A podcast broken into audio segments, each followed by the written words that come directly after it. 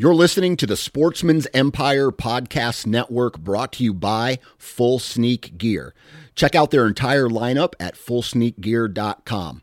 Also, be sure to check out our entire stable of podcasts at sportsmansempire.com.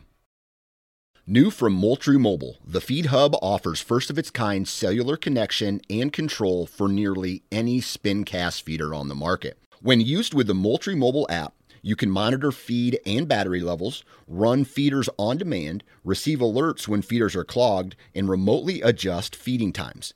The Feed Hub is ideal for anyone who maintains feeders. Remove the guesswork and save time by planning feeder maintenance before you drive to your hunting property. For more information, visit moultriemobile.com.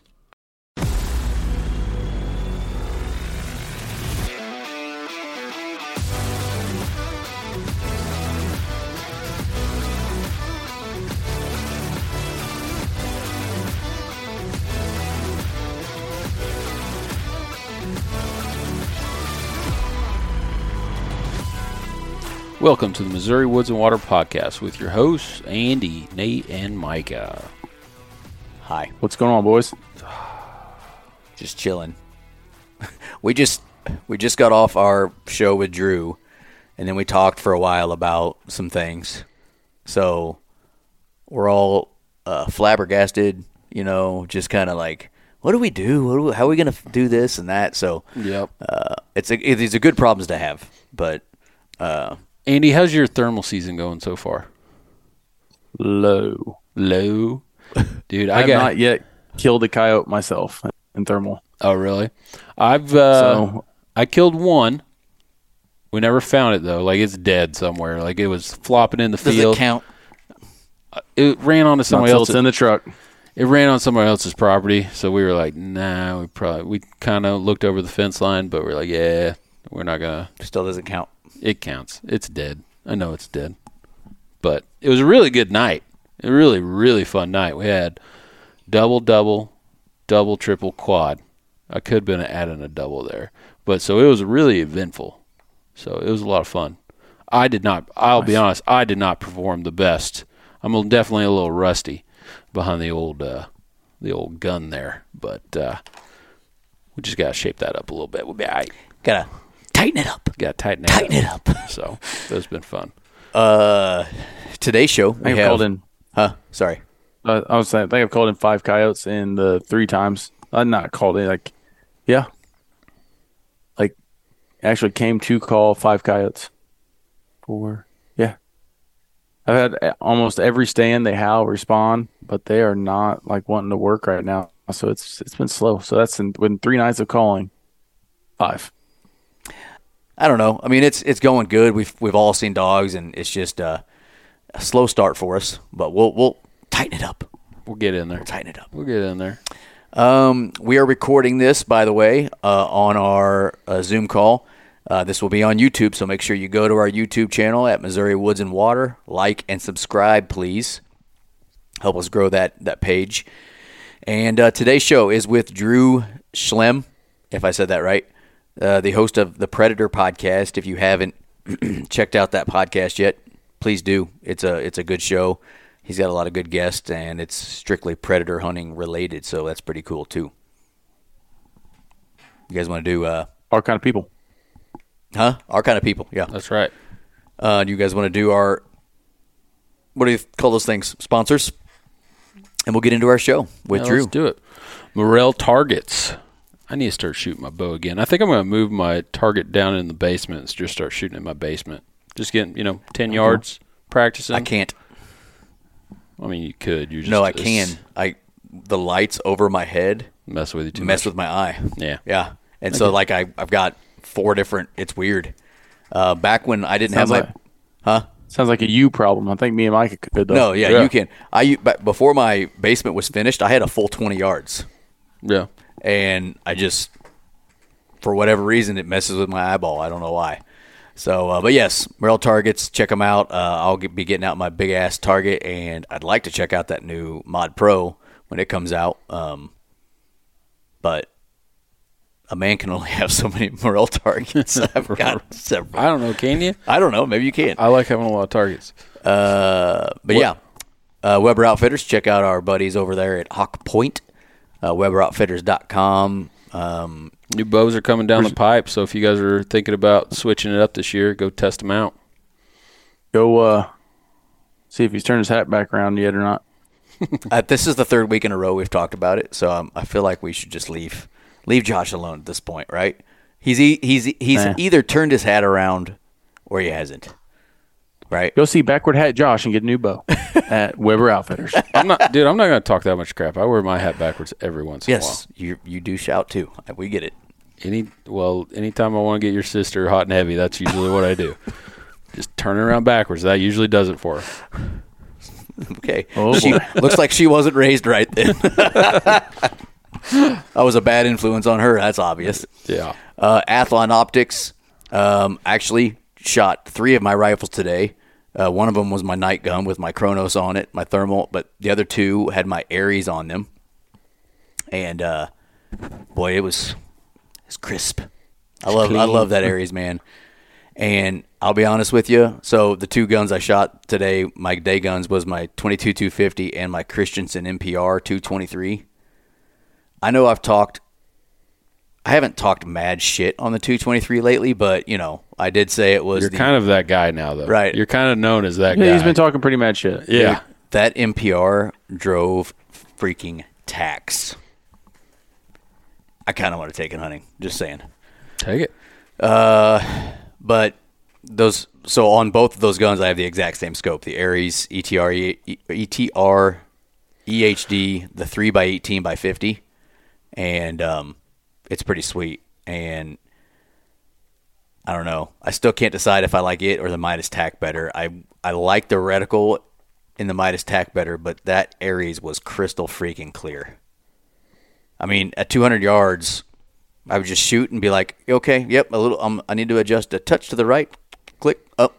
I didn't have to get up and go walking. I just looked.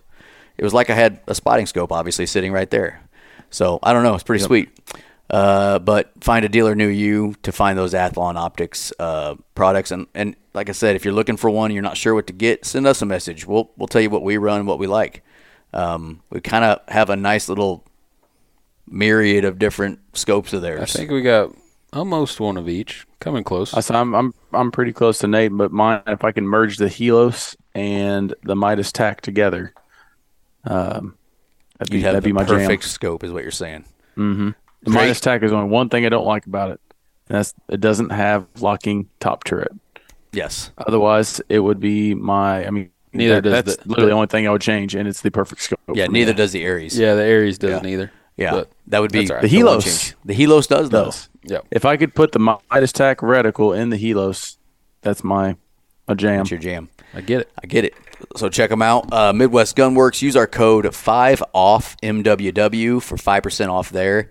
Uh, speaking of guns, uh, a lot of gun parts there. I just got um, some. The hell are those things called? The uh, oh my gosh, the Cool the, story. The, the slots that you put things on on your AR. What the hell is that thing called? what? Rails, Yeah, the rail. But rails, so what? Picatinny rails, No, like the rails that the, the quad rails. what the freaking hell are they called? Why is my brain not working right Arca now? rails. Arca yeah, rails. No, like you you screw it in. It's got the little thing, clips on the back. It's a quick thing instead of the old school QAD. Thank you, Jesus. Idiot. I mean, we went through every possible attachment. In We just built an AR, Took me a minute. right. Uh, yeah. anyway, I bought We're a three new. parts away. Shut up. I, Throw I a trigger and we'll fucking send one down range, boys. Let's go. You can't get no, no, no. I'm stay on, stay on tech, Stay on track, Nate. I bought an Arca rail for my six Creed. It's a 12 inch rail. It'll use the um, the screw for my action on the rear, and then the front is a QAD. That's not correct either. This is your story, man. Don't that's know. not correct either. what the hell? At this M-LOK. point, they don't M-LOK. really I, fa- I figured it out. It's M-LOK. Thank you, Jesus. M-LOK. I feel so much better right now. You have no idea.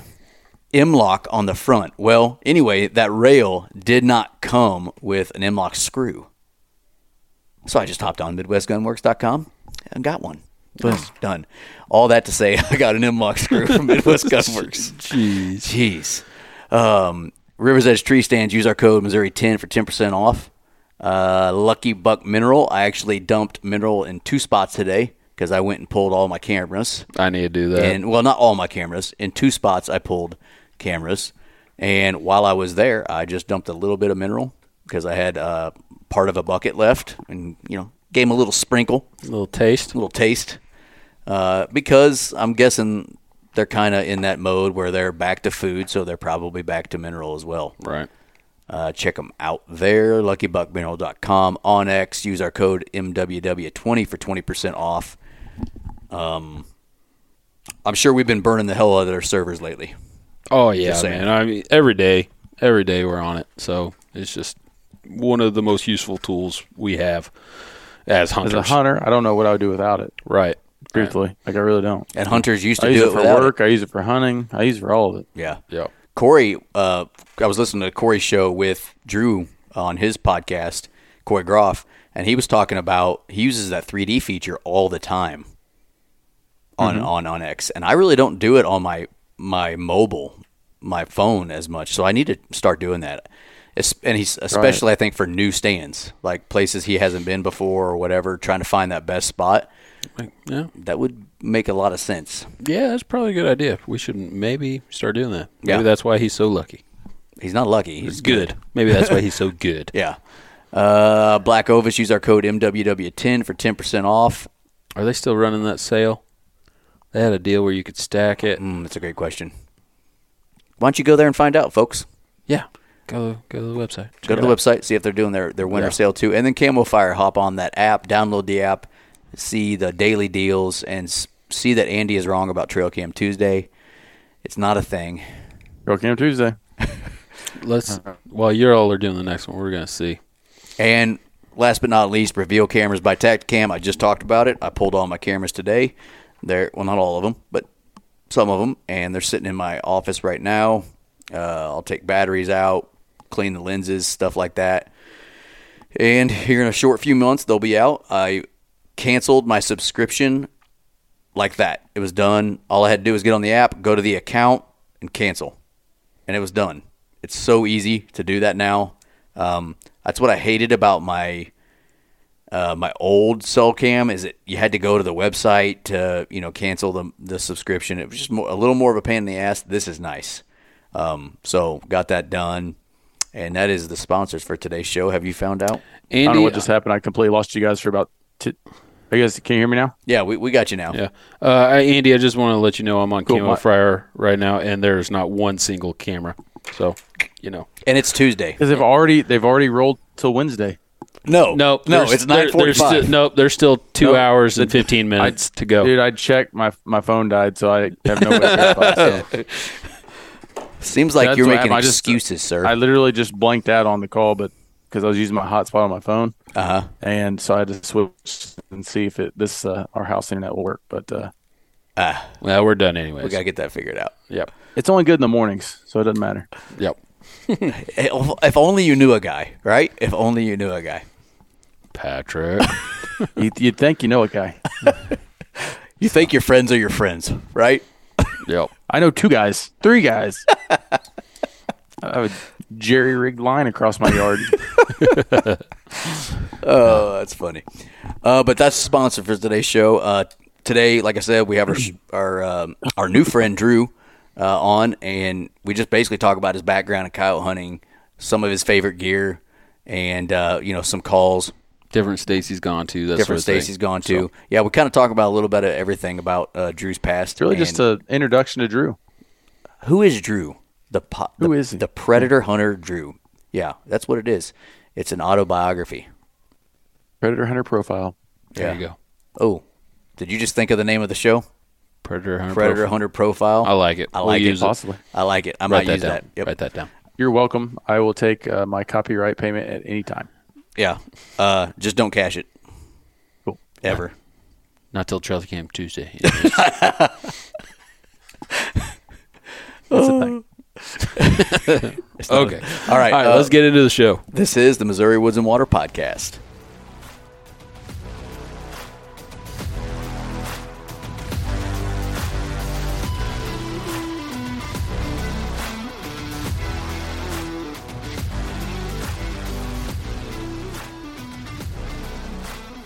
Okay, with us tonight, we've got Drew Slim. I think I said that right. Uh, with the Predator podcast. Drew, you were an easy find, man. Easy find. All I had to do was search predator hunting, and there you were. Thank- How's it going?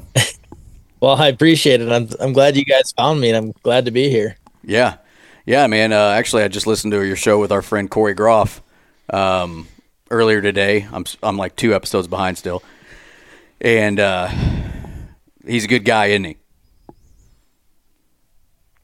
Yeah, he's awesome. He is he was an awesome guest to have on, and yeah, he's just a great dude.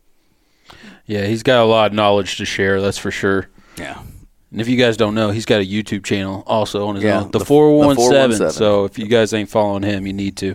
He puts a lot of good stuff out there. Kills a lot of Yeah, bobcats. I just I keep up with his videos.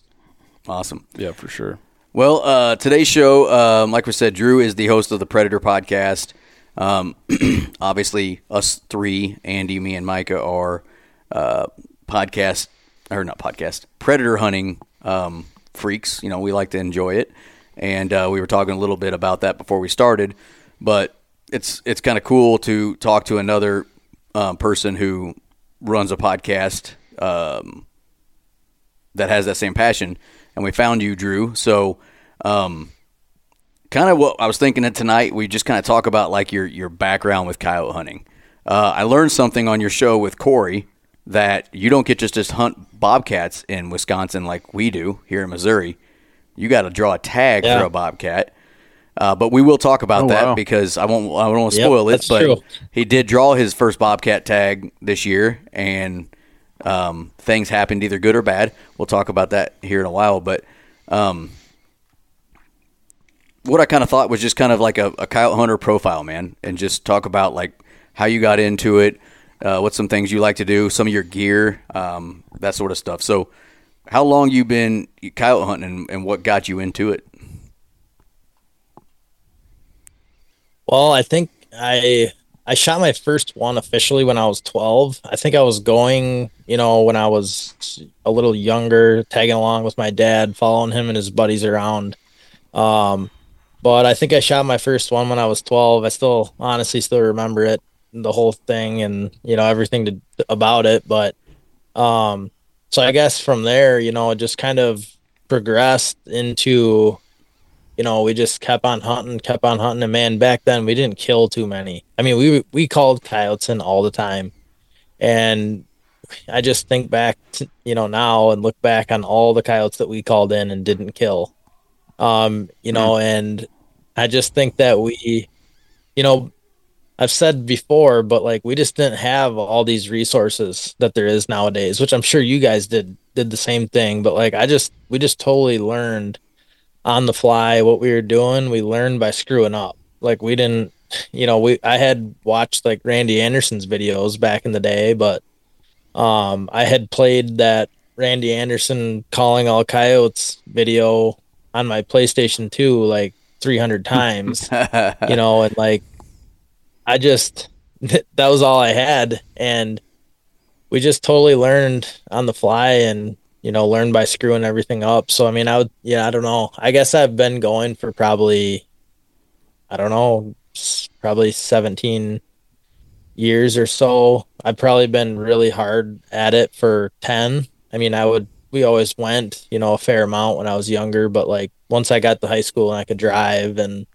you know that's when i started getting more serious about it and then of course when i was in college i had a school schedule and a hunting schedule. So obviously at that point it uh, sort of progressed even more and then uh, started my podcast a couple years ago. Uh, I started traveling and hunting coyotes in other places, I think three, maybe three or four years ago.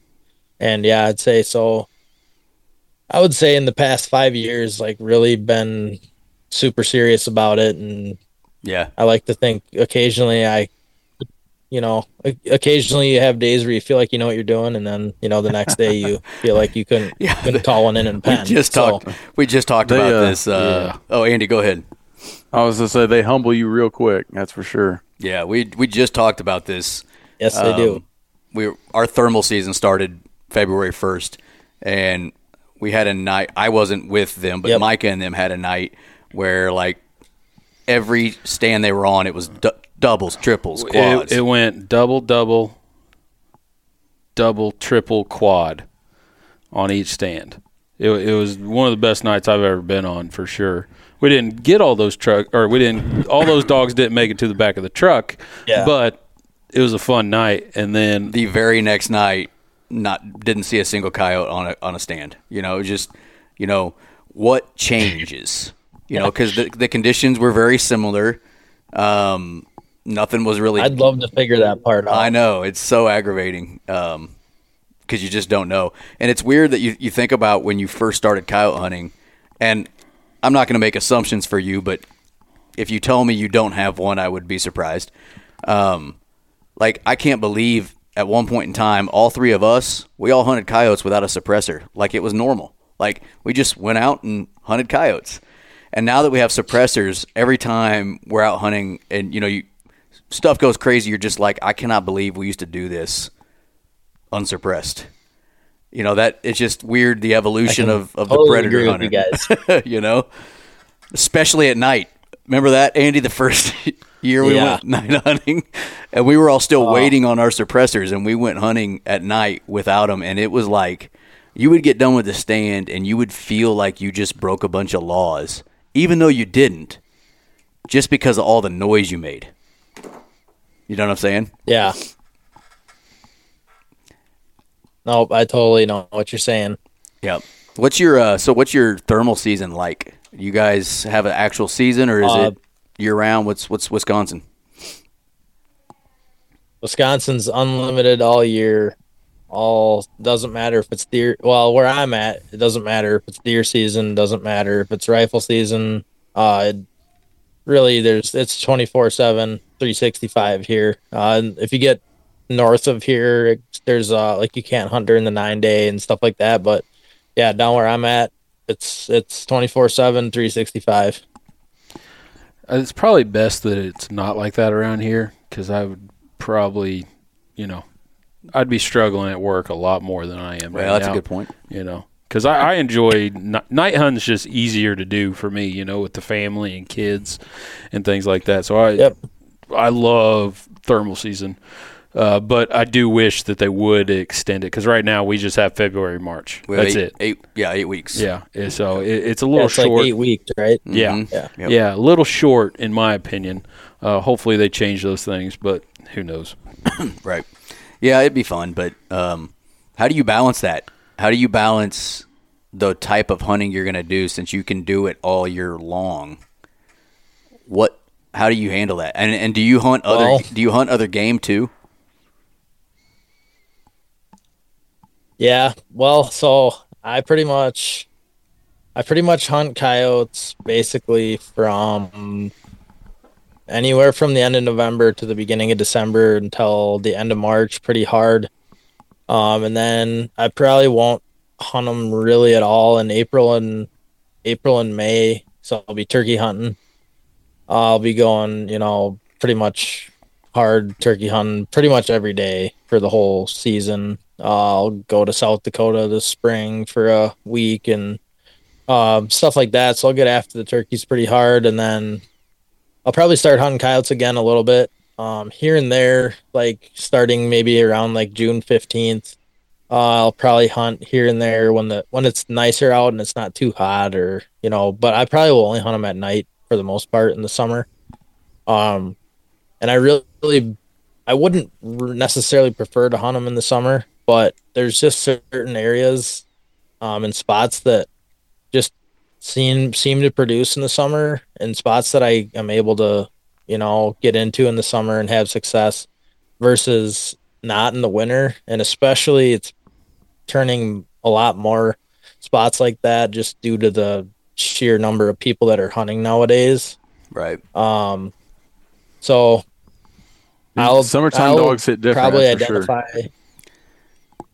Yeah, I'll definitely try to identify spots that are more pressured in the winter, and I won't hunt them in the winter. And I'll just say I'll hit them, you know, once or twice in the summer, or like if I have, I got like a couple landowners that like there's coyotes everywhere. They're terrible, you know, they are always texting me, calling me, dude, there's coyotes everywhere. They're loud. They're whatever. They're this. They're that. Well, I can go, I can go out there and call them, you know, every day of the week. And the problem is, is they let other people do the same thing. Right. So I can go out there and call and I'll see them, but I just, they'll just go out and sit on a hill, you know, 500 yards away and they won't even bother coming in. So spots like that where I'm trying to help them out too and do it to the best I can. And I just, some of them spots I really feel like my best chance is to shoot them in the summer and before they get pressured or, you know, before everybody else starts hunting them. We just had that conversation. But then, yeah, I guess I'll start, then I'll start whitetail hunting. Yeah. I was gonna say that that's where I mean I, I whitetail hunt I think all three of us do. Yeah, all, I all actually three of listened us. to your guys' podcast, Collins, and that was Yeah. We talk about That was you know, awesome. other that people was good. putting pressure on them is you know, I mean you can't really well, number one, you can't predict what's going on around the properties that you are hunting. Or even the property that you are hunting sometimes. Like you said, those landowners Yep. might give four other guys permission too. And there might have there might have been dudes there two days in a row right before you were and you didn't know it, you know? But um I would love to going back to your your night season. I would love to hunt dogs at night in the summertime. yeah, that's got to be. I would think they're just Yeah, hauling ass into that call. I could be wrong, but I would think that you just get a Well, lot you, of hard chargers. you chargers. can come to Wisconsin and you can. Sounds like we need to make a trip, boys.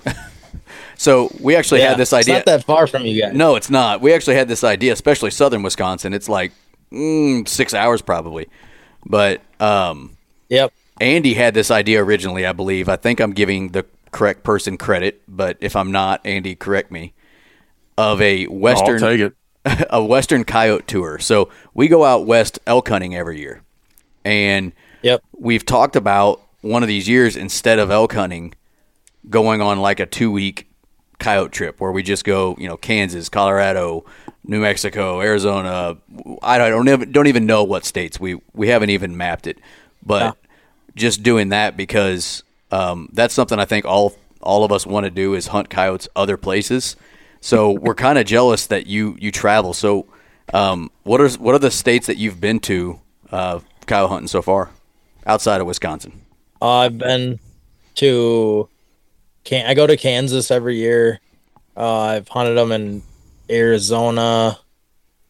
Um, I'm going to South Dakota, and I'll probably I should go to like southeast Minnesota just because it's only a few hours away, and you don't need a license. It's like you can just pop over to southeast Minnesota and hunt, just like you know, just like you're in Wisconsin. So uh, I should go there.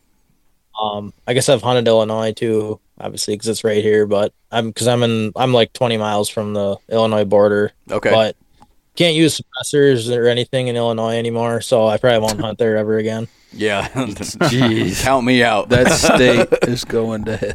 Yeah, count me out. yeah, I'm good on that. I'm, Yeah. I'm like a suppressor Yeah, no, I would snob totally now. do that though if I was you guys. No. So we're, we we should be going to Kansas here soon. Actually, I need to get with that guy.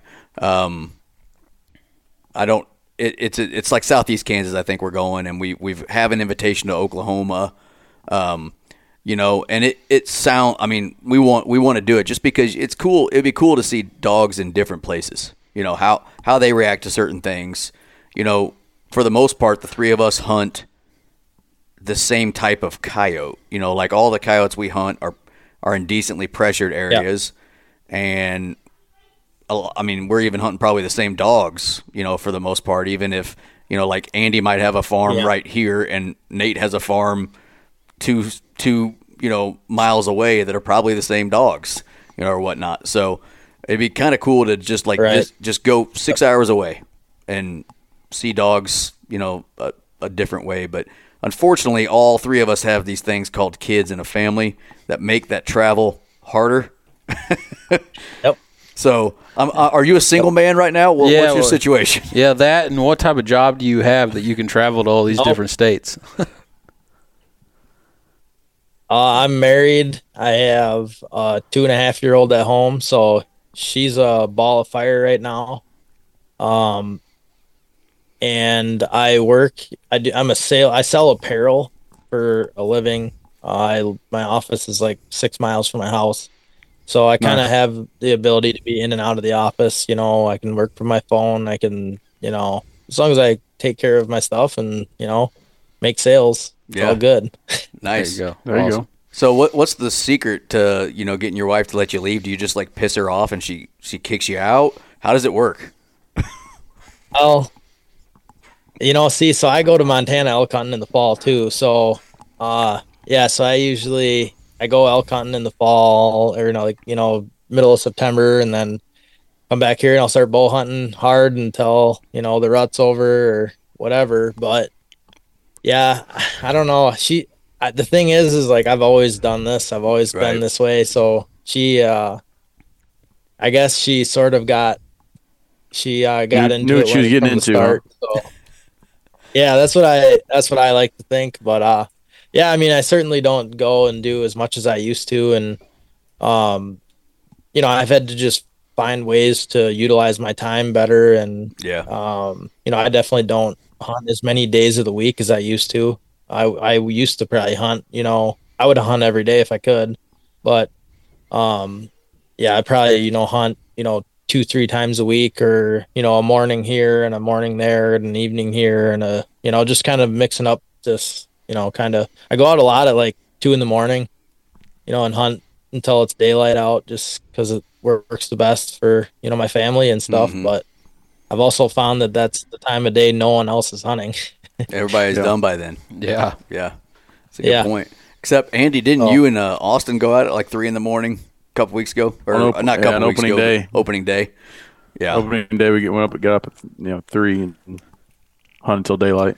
Yeah. I think I think my exact words were you two were screw that.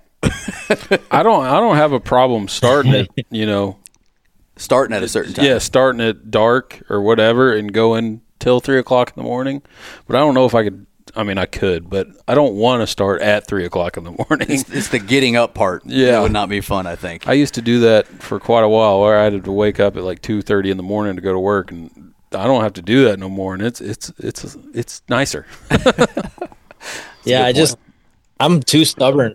I'm too stubborn and like I just I don't I don't like I don't sleep and I don't I'm too stubborn. Like we're in Kansas and I think I think we added it up. We slept for ten hours in the four days we were there. Oh. And uh Bam. the last morning we were there, I was our alarms were going my alarm was going off and I was like, guys, come on, we gotta go. I'll go with three of my buddies and I'm like, come on, come on, we gotta get up, let's go. After we slept for like an hour and a half. Dear Lord. couldn't get them up that day, but uh, I wanted to. Go, I wanted to go, and I was chomping at those guys. We got to go, but no, it's all good. I just I don't know what it is. It just once I get going, I can't stop, and I am too stubborn to quit. So, like, with all your travels and everything, that what has been your favorite state to hunt in? Uh, Kansas, probably Kansas for sure. I I love Kansas. I would. I wish I could go there five times a year, uh, especially as the hunting gets harder and harder and harder here. Uh huh. Uh, I think I, I I wish I could go back there uh, multiple times, but I went twice last year. Um, but I I'm only gonna go once this year. Yeah. I already went, but I wish I could go five more times. Like I said, That's why I yeah, feel- I feel like- Montana's awesome.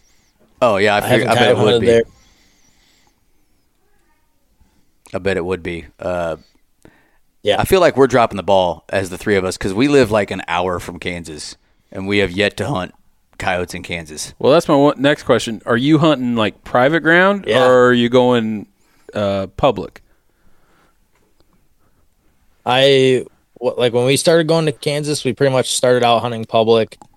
Um, the first year we went down there, we just, you know, didn't really know anything or whatever. We just went down there. There's obviously a ton of walking hunting down there, so we just started out hunting, hunting pub or hunting public.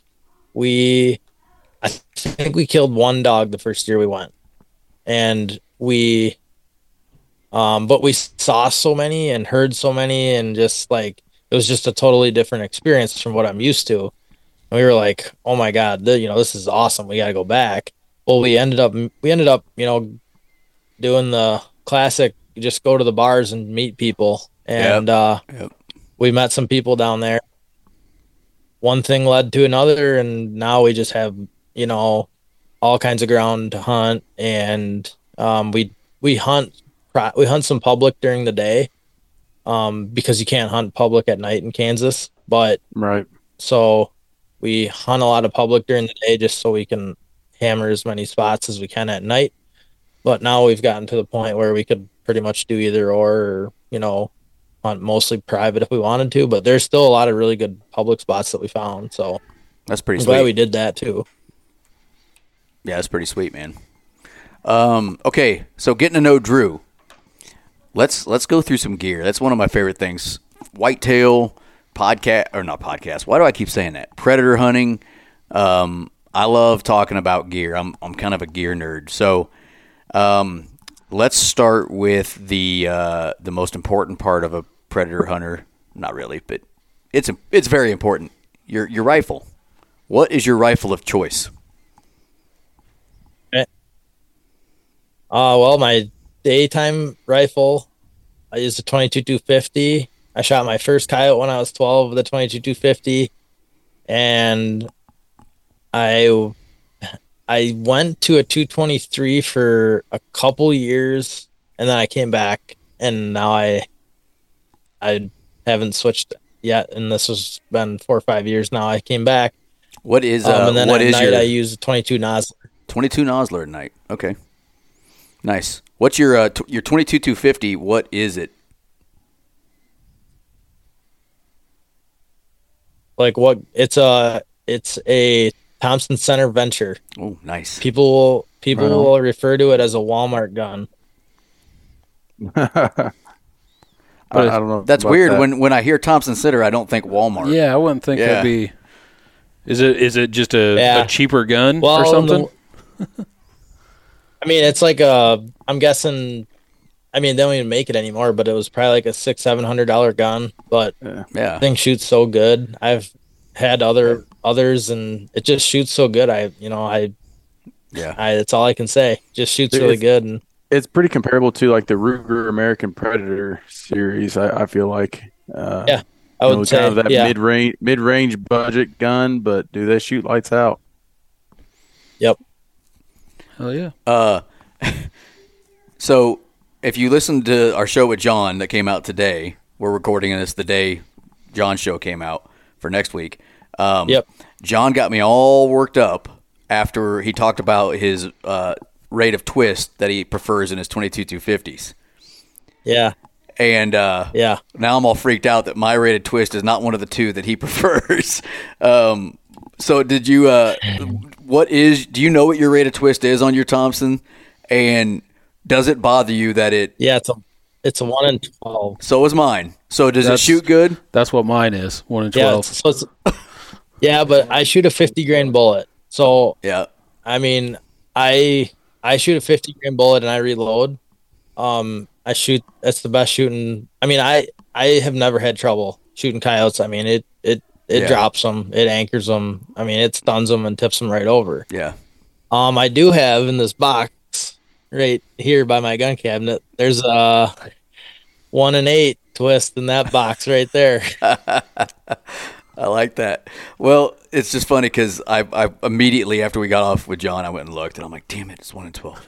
but I'm shooting 55s out of mine because uh, my 22 250 is an AR-10. It's a Spade composite AR-10 platform, and I didn't know this. I think I've told this before on our show. I didn't know this at the time, and I'll make it quick. I bought 50 grain uh, Hornady Super Performances for that gun initially. Yep. Well, super performances are not made for gas guns. I found that out the hard way. Um, nothing really ba- went bad. It just Yep. didn't cycle correctly, and I could turn the gas down. I could turn the gas up. Right. It wouldn't matter. It wouldn't cycle. It shot really good for that one shot, but it just wouldn't cycle. And I found out that super performance is is made for bolt guns, not for for gas guns. So I learned that. But so I had I bumped up to 55s, and they've shot really good since then. But um, well, hey, that's that's good to know. Um, and you said your night gun is a 22 Yeah. Nosler. So how'd you get into that? Yep, that's an, an that's an AR platform. I built it myself, and it's got like an Odin Works barrel and Um, I don't even know. It's got like you know different odds and ends parts, like from Aero and from Rock River Arms and different different things cobbled together. Uh, it shoots really really good. I shoot the 53 grain VMAX in that, and uh, I got into it.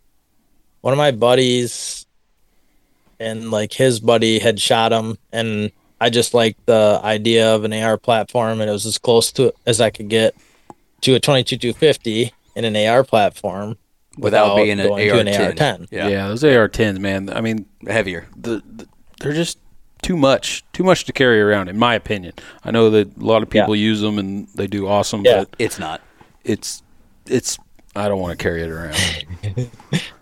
It, it's definitely heavier than AR-15. Yeah, For, for so that's how I nighttime. Got- sorry, we're got, we're lagging a little bit. Uh, for nighttime, I can see what Mike is talking about. Like my nighttime guns an AR-15. His is Andy. What are you shooting at night right now, dude? I don't even know what your your thermal's on right now. Don't worry about it. No, I'm just kidding. Uh, it's on it's on that uh, six five Creedmoor at the moment, but I'm contemplating moving it over to my 243. gotcha. Why not the six arc? Uh, to be truthful with you, I'm not comfortable in the grouping of that gun right now. Yeah, he was talking. He don't So like those it's- 103s out of it. Oh, really? Yeah, Yeah, Which and I haven't I don't disagree. I haven't messed with. I- I'm I'm waiting on some. Well, I'm I'm waiting. I haven't pulled the trigger. I want to go do some testing and get some 108. See if that likes it better. And I know Or- those 87. I think 85 or 87 grains are supposed to be coming out in the six arc. So I'm, I'm going to get a box of those and just see what it likes. And I've been waiting for those 87s. I mean, my 103s are shooting fine, but I when the 87s come out, I'm to move to them, assuming they shoot all right. But um, I can definitely see what Mike is saying. I mean, for nighttime, like at least the way we hunt, and I'm assuming Drew, you're similar. We'll put our guns on our tripods at the truck, and we we shoulder the tripod with the gun on it, and we're walking in. You know, we're pretty minimalistic at nighttime, right? We we got our drags in our we put our paint. You know, I got pockets in my pants. I put my drag in there. I carry my call or or whatever, sling it. Um, got a you know headlamp on in my pocket. Like we we don't have a lot with us at night. Um, so we just tripod our guns and go. So an AR-15 is nice because it's lighter, and you just run right in. right. What type of tripod are you using? Or are you using a tripod? You using sticks or what's going on? So I'm not a tripod guy, um, but I'm not gonna lie. I am starting to consider uh, coming over to the dark side because I've missed like probably three or four now this year that I normally don't use nor- normally don't miss. Um, just simply because I wasn't steady and um, yeah, it's just starting to grind my gears a little bit. So what are what are you using like- at the moment?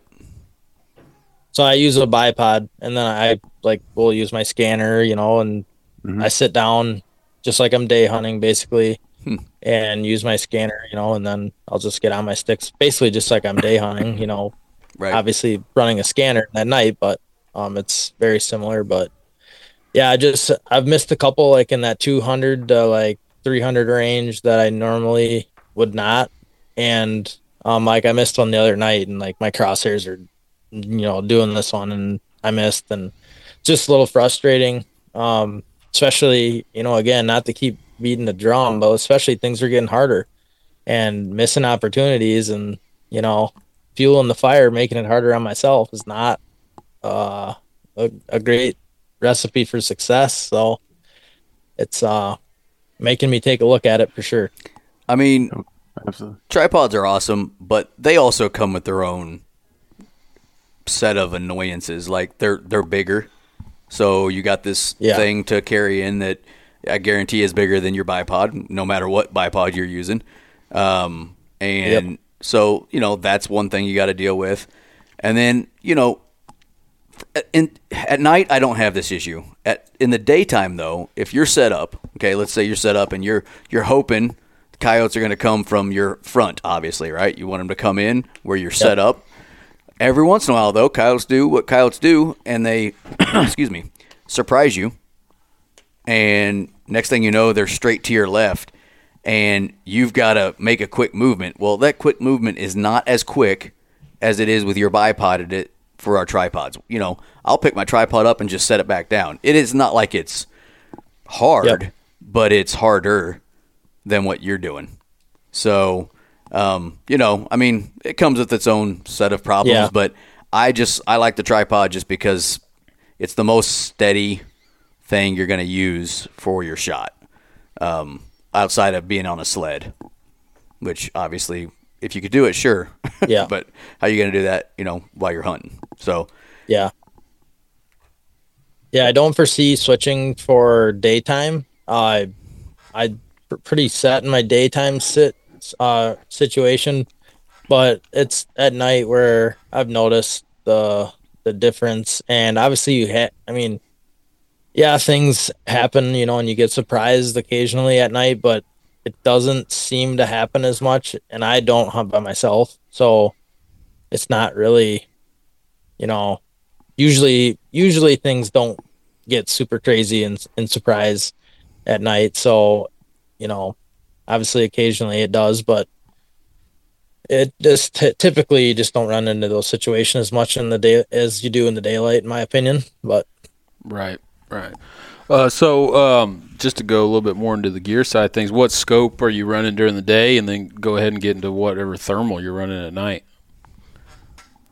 so my day gun i have a vortex viper hslr it's a 3 to 4 to 16 i think as a top dial um, which I like because then I can for longer shots I can dial it up, you know, if I need to or want to. Um, I like that. Um, and then my night nighttime gun, I have an iRay Bolt TH50C on it, and um, I've been pretty impressed with that so far. I really don't have any complaints, honestly. So yeah, I, I really like it. Yeah, The only errors I've had in it have been in the operator. So yeah, uh, you won't have any issues. Uh, you know, when I had my iRay stuff, it was it was really good. I didn't have the Bolt. I had the uh, the Rico. Um, and Andy and I both Yeah. at one point in time had the Micro. Um, right, Andy? Micro. Okay. Is that correct? Yeah, it was the RL, the 384 yeah, micro. the RL. Yeah, that's right. And the little. Yep. It's the scanner slash. Uh, s- Scope. you could use it as a yeah. scope as well. Yeah. and yeah, nothing but good things to say about them too. And and uh, you know our new Athlon stuff. This is our first year, obviously, with, for the three of us all using our Athlon thermals because it's their first year with a thermal. Super clear picture. Um, really, some features on it I like better than my iRays. Like for instance, the zoom. Yeah, you, the you can sweet. spin zoom it instead of clicking a button. You can just turn a dial and it just like your your daytime scope almost. Um, although it's really soft Yep. and easy to do, and it's right on the side of this the thermal. That's really really nice. Um, so that has allowed me to get rid of picture in picture because I don't need it. I can just zoom real quick Right. on Yep. on the on the dog. Um, that's really nice. Uh, the reticles it has, I, am really a fan of the one reticle I'm using. That um, have you noticed all the damn color options too, Andy, Micah? Yeah, I've been Mm-hmm. messing around with it. blue and all these different reticle color options that I'm sure some people probably use. But um, yeah, so that's pretty cool. But yeah, the iRay man, Can't go wrong. With I heard a lot of good things about the Bolt as well. Yeah, you can't go wrong with an iRay. Yeah, mine has the dial zoom as well, so I don't use picture in picture either. I just dial zoom. I took Um, mine yeah, off. I like that. Yeah. I'm gonna. I Yeah. think I'm gonna get something new, uh, soon.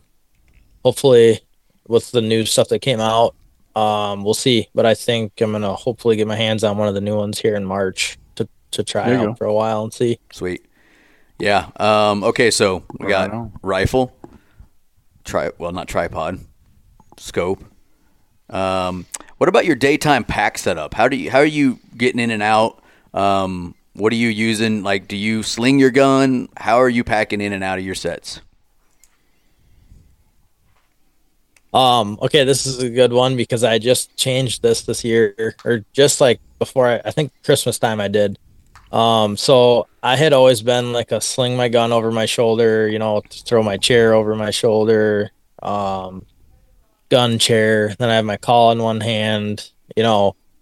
Um, and I got just kind of sick of carrying everything. It was just all kind of clunky. Um, you know, I just, I just, I don't know. I, I got sick of it basically, just sick of carrying all that stuff. Um, so I got an Eberlestock gun runner, uh, backpack at Christmas time. Yep. And Right on. now I put my chair right in the bag.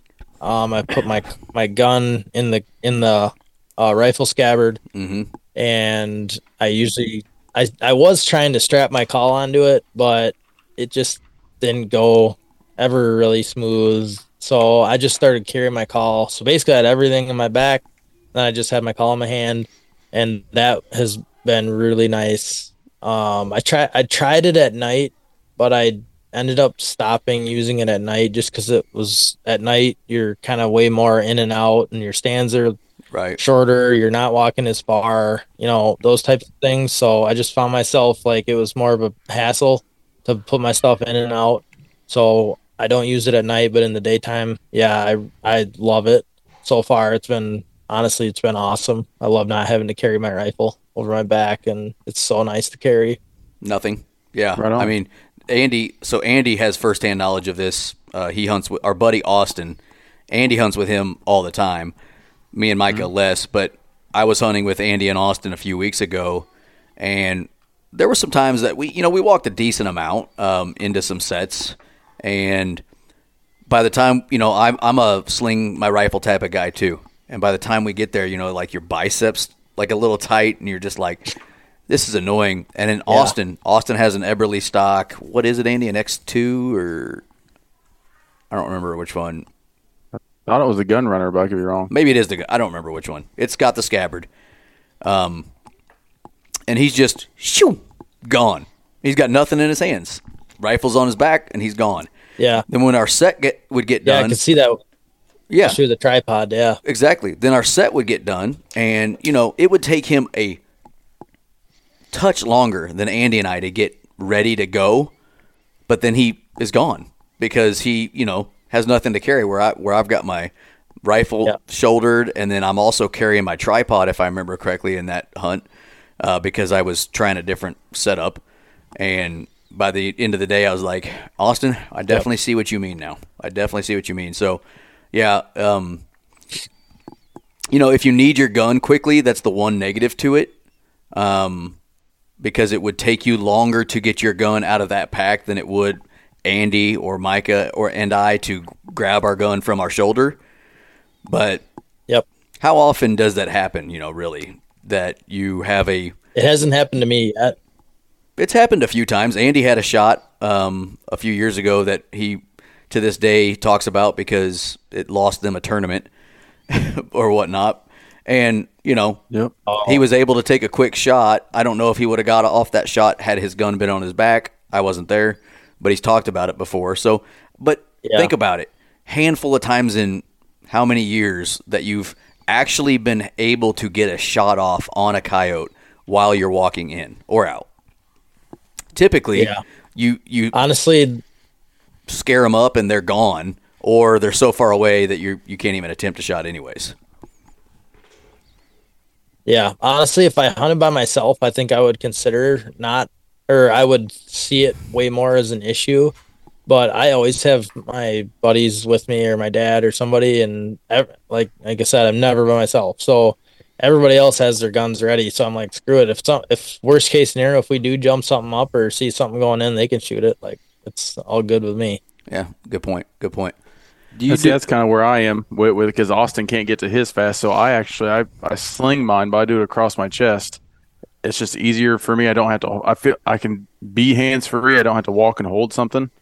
And so the one he was talking about, Yep. I literally dropped to a knee and I unclipped one of the QAD rests, and I was able to get off a shot. Like the other guy that was with us, he had his on his back and he couldn't get to it. Like it was just a boom boom, weird deal. I missed, but um, I got I did have a I did have a fraction of a second to take a shot. Yeah. And it's happened once or twice to where like I don't know, I started carrying my tripod also, so I'll have my gun slinged across the chest, everything else in my backpack, and I'll carry the tripod. And there's been some instances I've been able to throw the tripod out real quick, put the gun on it, and get a you know a decent shot off. So Yeah. Andy, you're one of the few one, actually the only one I've ever met that. So when he slings his gun, his barrel is downward, right? So it's he's like carrying it like imagine a military guy the way they carry some of their rifles sometimes, right? You know, like that's what it kind of looks like to me. Yep. And um, he can pull it off because he's six six. I I tried said it helps being taller. Yeah, I remember when I tried doing that when we were hunting together last year. Barrel, barrel rubbing My the barrel's just dragging the freaking ground. I'm like, I don't think this is gonna work for me. It just works because if when when I have my backpack and my backpack was used to carry my tripod on it, and so the legs and you had everything back there, and the gun was back there. There's just too much stuff behind me that I couldn't control, like stuff banging together where it was. So across my chest just kind of fit naturally for it, and that's how I just got. I don't know. That's how I do it now. yeah. okay, how about your uh, your collar? What kind of collar do you use? Or You collars? can't tell. I can I tell have- by the sweatshirt. Oh, I can't. I, have can't see a- a sweatshirt. I have the Lucky Duck uh Revolt. Yeah. Yeah, I've had that for I think three three years or so. So, That's the Coyotes Fear Me, isn't it, hoodie? Yep. I oh, I for can see it now. Andy's Okay. got the same one. Yep. Me too. Yeah. Nice. So, do a lot of folks like up in your area in Wisconsin? Do you? Because I see kind of a split down here where we are between Fox Pro and Lucky Duck. I really don't see anything else. Um, I don't think I've met a guy down in our area that runs like an Icotec right now or Calder. Calder He's ran them before. Yeah, Calder. currently. He's got one. He's got one. Yeah. I don't know what he he run. I think he runs all three really, but uh, yeah, he runs one. Okay, there's one. Um, do you see like a kind of a split up there, like between Fox Pro uh, callers, Lucky Duck callers? Do you see a lot more of one or the other?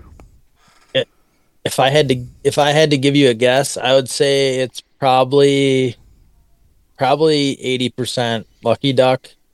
Um really? there's probably uh you know 20 25% with the uh Fox Pro and then there's a very few I do hear a few Icotecs occasionally um but most of it the the issue I'm running into right now is I'm pretty sure everybody that hunts places that I hunt uses Lucky Duck. See, yeah, I feel like that's backwards from down here. yeah. Down Yeah. here, I would say it's Fox Pro heavy, heavy, heavy. Yeah. Um, there are some Lucky Ducks, like each of us has one because of what you just said, Drew.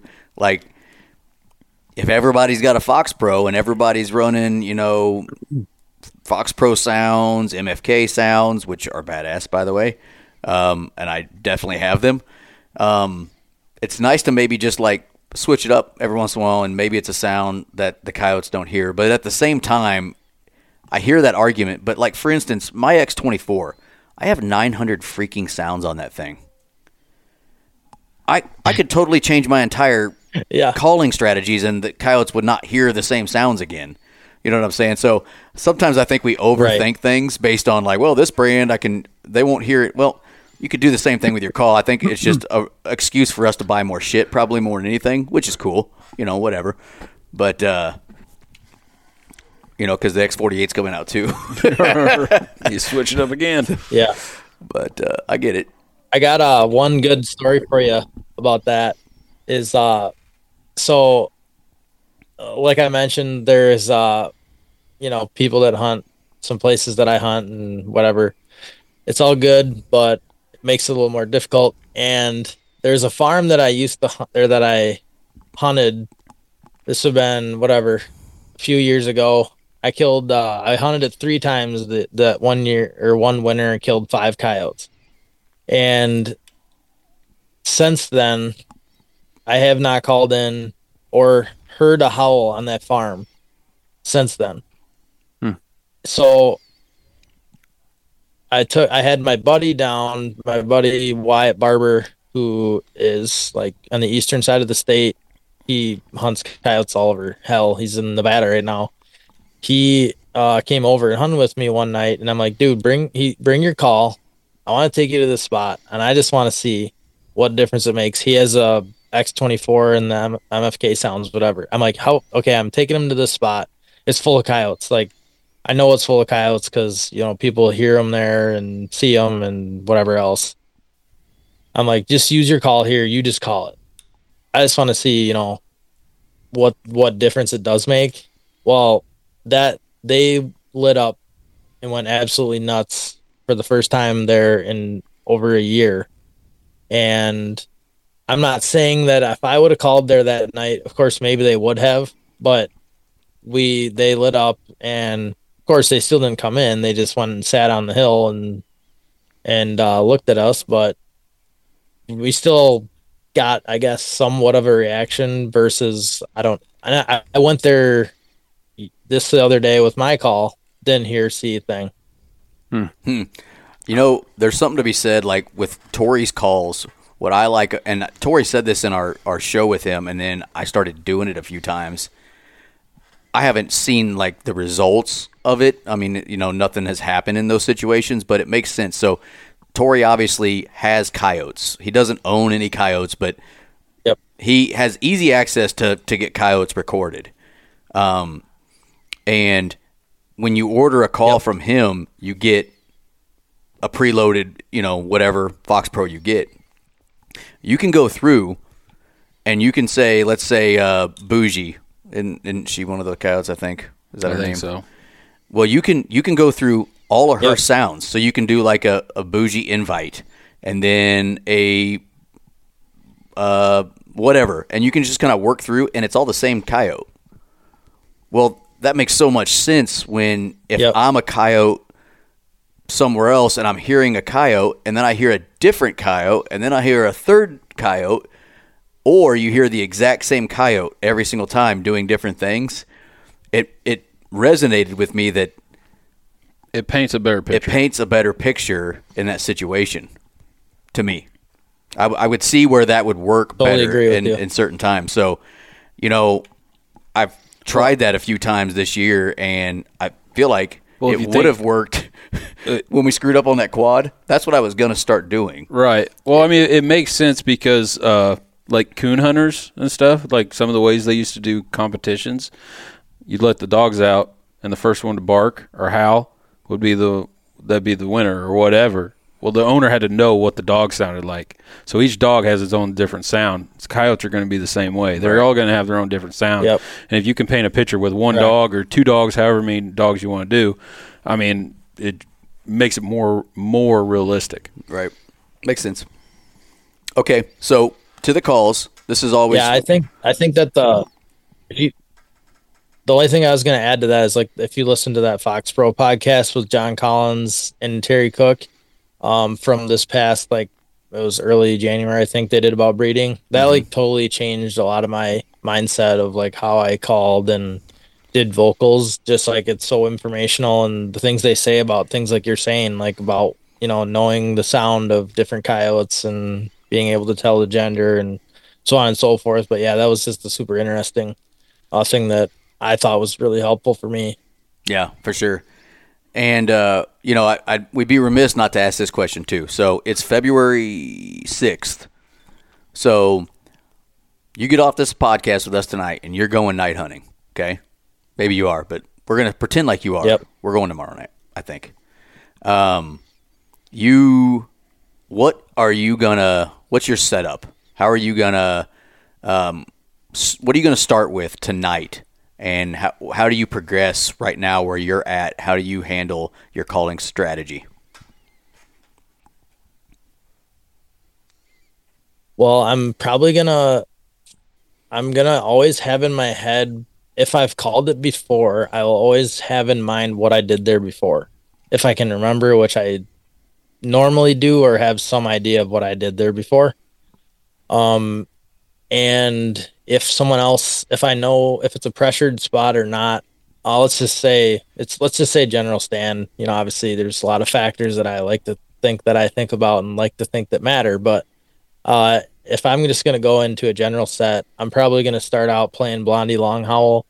It's probably my favorite, one of my favorite howls um, Yep. to start out with. Uh, probably play that.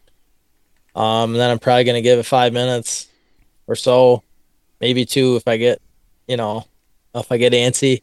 Um, I'll maybe get a response, maybe not. Um, then I'll probably play a pair howl. Um, I'll probably play like, let's see, what what's a what's a pair that I like a lot. I like this Psyche Runt pair. hmm I play that. I like that. Probably play that next, or a pair howl of some kind. I don't always think that think one that, makes a big Mr. difference. Mr. T Um, pair how I like that one. Mr. T, I use that one too. Yeah, I use that one, and I I got like Pair Howl Eight. It's a new one. I got that. I got that one. I use that one occasionally. Um, and then I'll probably after that, I'm probably gonna. I like to think I have a feeling at that point, like, okay, did something howl? Do I think there's something close? Like, um, did I see something? You know, I don't know. But uh, at that point, if it's a pressured spot, I'll play. I'll skip any distress sounds probably and I'll go into like uh right now I'm probably gonna play like uh I like like talking dirty or like if you guys are familiar with that one. Um I usually will play that just to kind of give something different. Um and um then I would probably go to like some kind of a pup fight or a you know, a breed fight like uh you know, like a you know, like your general a lucky duck one is schoolyard brawl, but I like like Sig kicking ass and Goober Goober kicking ass. Yeah. I like both those. Um and then if nothing's still happening, I might try another sort of like serenade howl or something if I'm trying to get something to howl. And then I might play I might play rabbit or I might play, you know, just a different like I'll play stuck fight sometime like this time of year like stuck fight like there's a male and a female that are stuck and they're you know another male Yeah. trying to get in on it or whatever um By the way, those are pr- that's probably generally what i'll do what a shitty feeling for a dude, right? Like you're stuck, and another guy's trying to kick your ass. yeah Poor guy. Let him let him i enjoy mean i can see why that sound would work Yeah. Right. Well, the- the reason I ask, you know, like yeah I we progress kind of in the same manner. You know that that's kind of I mean it makes the most sense for a, a coyote hunter or any predator hunter to progress. You know you don't you don't knock on someone's door and say I'm going to kill you. Come answer the door. You knock on the door and say, "Hey, sir, have I told you about your Lord and Savior Jesus Christ?" You know you you're nice first. You're you're nice. So it Right. makes sense like the way we're doing it, Yep. but like I don't know. Lately, I've kind of thought like were we together when I did the I don't I usually don't start with prey and distress, but I started with prey distress and then I did coyotes yipping. And I was trying to like paint a picture that coyotes killed a rabbit and now they're happy. Well, I was You know, come I, join. I was listening to the Fox Pro today Yep. with John. John Collins had uh, Big Al on, and they were talking about. They say they start with prey a lot. Yeah. Start with prey. A like in, if we're doing daytime sets, you still got that chance of possibly calling in a, bobcat, and if anything, coyote might come in. And but after you run your pe- prey for a while, then you switch over to the vocals, and they say that's one of their you know main calling sequences. But like this time of year, that I I'm coyote vocal heavy. Right. you know and um Yep. i don't know it's just you're always as a caller you're always thinking of ways to be different so that maybe you can be successful where another guy wasn't on a pressured spot and sometimes i that i think that's a good thing other times i think okay that was that was dumb that that did not go well you know um but that's why they call it hunting and not killing right Yeah, I think I sometimes talk, I overthink it a lot. Um, like I'm always trying. I I try different stuff all the time. Like I'm I'm so hot and cold on rabbit. Like distress sounds. Like same half the time they come flying into it, and then half the time I feel like I just screwed my whole stand by playing it because I wonder if they've heard that sound. You know, 25 other times this year, and Yep. did they just decide, hey, that's a hunter. I'm not going over there. So I'm really hot and cold on that, but then it just never fails. Then, you know, then you'll turn shelter belt on and they'll about run you over, and you're like, why haven't I been doing that this whole time? Um, yeah, so I I have a I have a personal battle right now that's going on with rapid distress calls that I'm trying to work through. But I've been using like ground squirrel and like stinky rat and stuff a lot, um, a lot more this year. Yeah, I get that. And that, this year, my X24, I've been doing different. Like, so our night, the other night when we went out, every place we went, I used different coyote sounds because there's so many damn sounds on that call. Uh, because I got mine from MFK, so Yeah. it all came with all that stuff plus a bunch of Fox Pro stuff.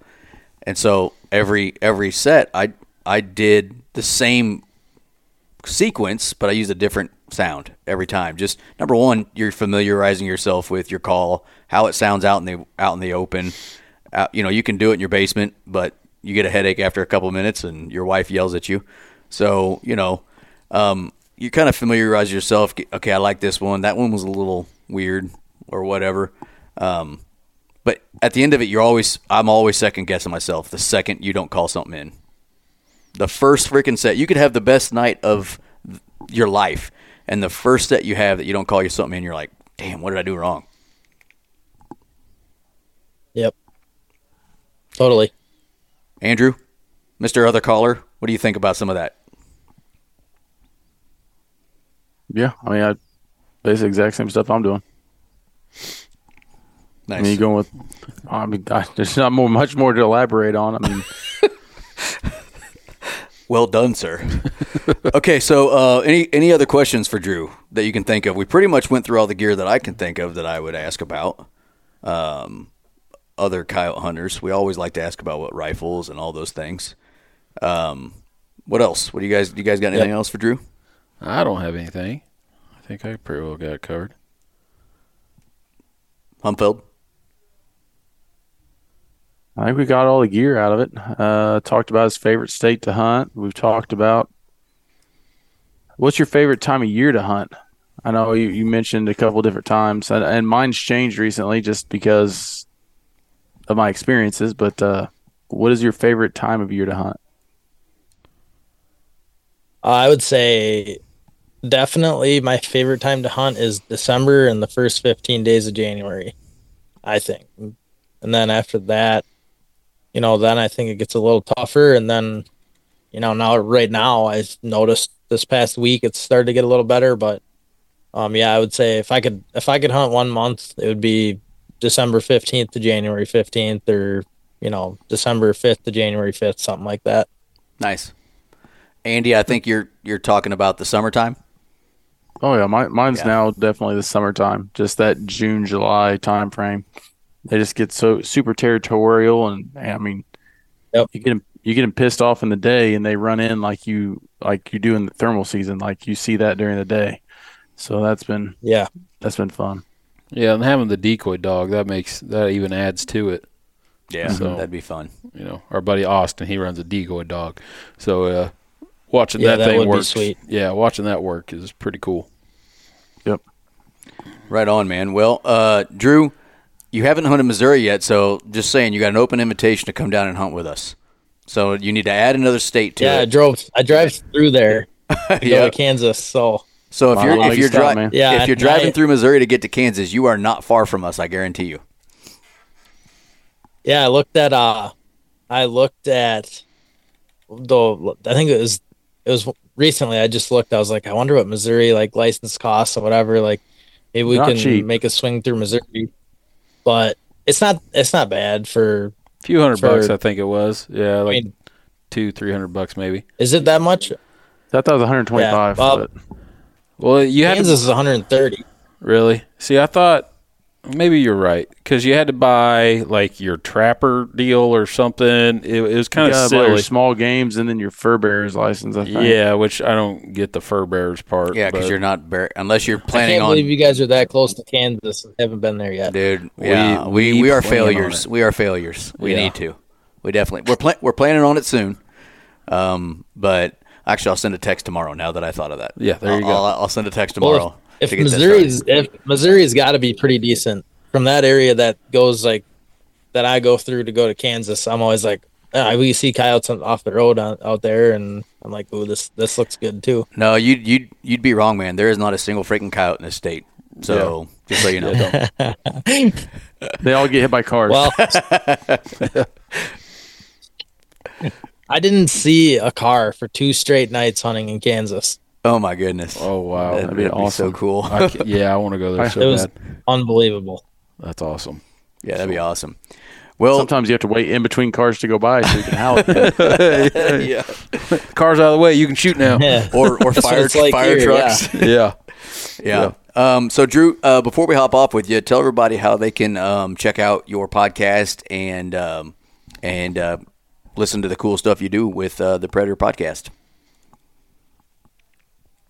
Yeah, so I think I'm pretty much available on every major podcast platform. I don't even know all of them to be honest, but I know like, you know, Apple, Spotify, iHeartRadio, Google Podcasts are some of the few that jump out at me and there's a whole host more that I don't even know completely, but yeah, wherever you listen to podcasts, if you search Predator podcast, um I've had some pretty good fun episodes this year that were were a lot of fun for me to record. Um, yeah, I'm going to be at the Wisconsin Sportsman's Expo in end of March, March 22nd to the 24th. So if anybody's going to be there, I'll be there. You'll have to stop by and see me.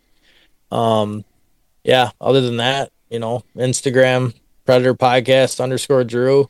I try to respond. I get a lot of questions, but I try to respond to everybody and help out anybody that I can because I was uh, one of those guys once that didn't know what I was doing. So if if everybody gets a little better, I feel like it shouldn't be as hard on all of us. Very Uh, true. I'm with you, man. Yep. Very true. Well, uh, Drew with the Predator podcast, thanks for coming on today and talking about uh, your your background, man. We appreciate you. Yeah, you guys, thanks for having me. We'll have to do it again, and uh, you guys will have to come up to Wisconsin, and I'll have to swing through Missouri and hit you guys when I come by. Sounds Deal. like a plan. Right. Deal. All right, man. We'll talk to you later. See you, Drew.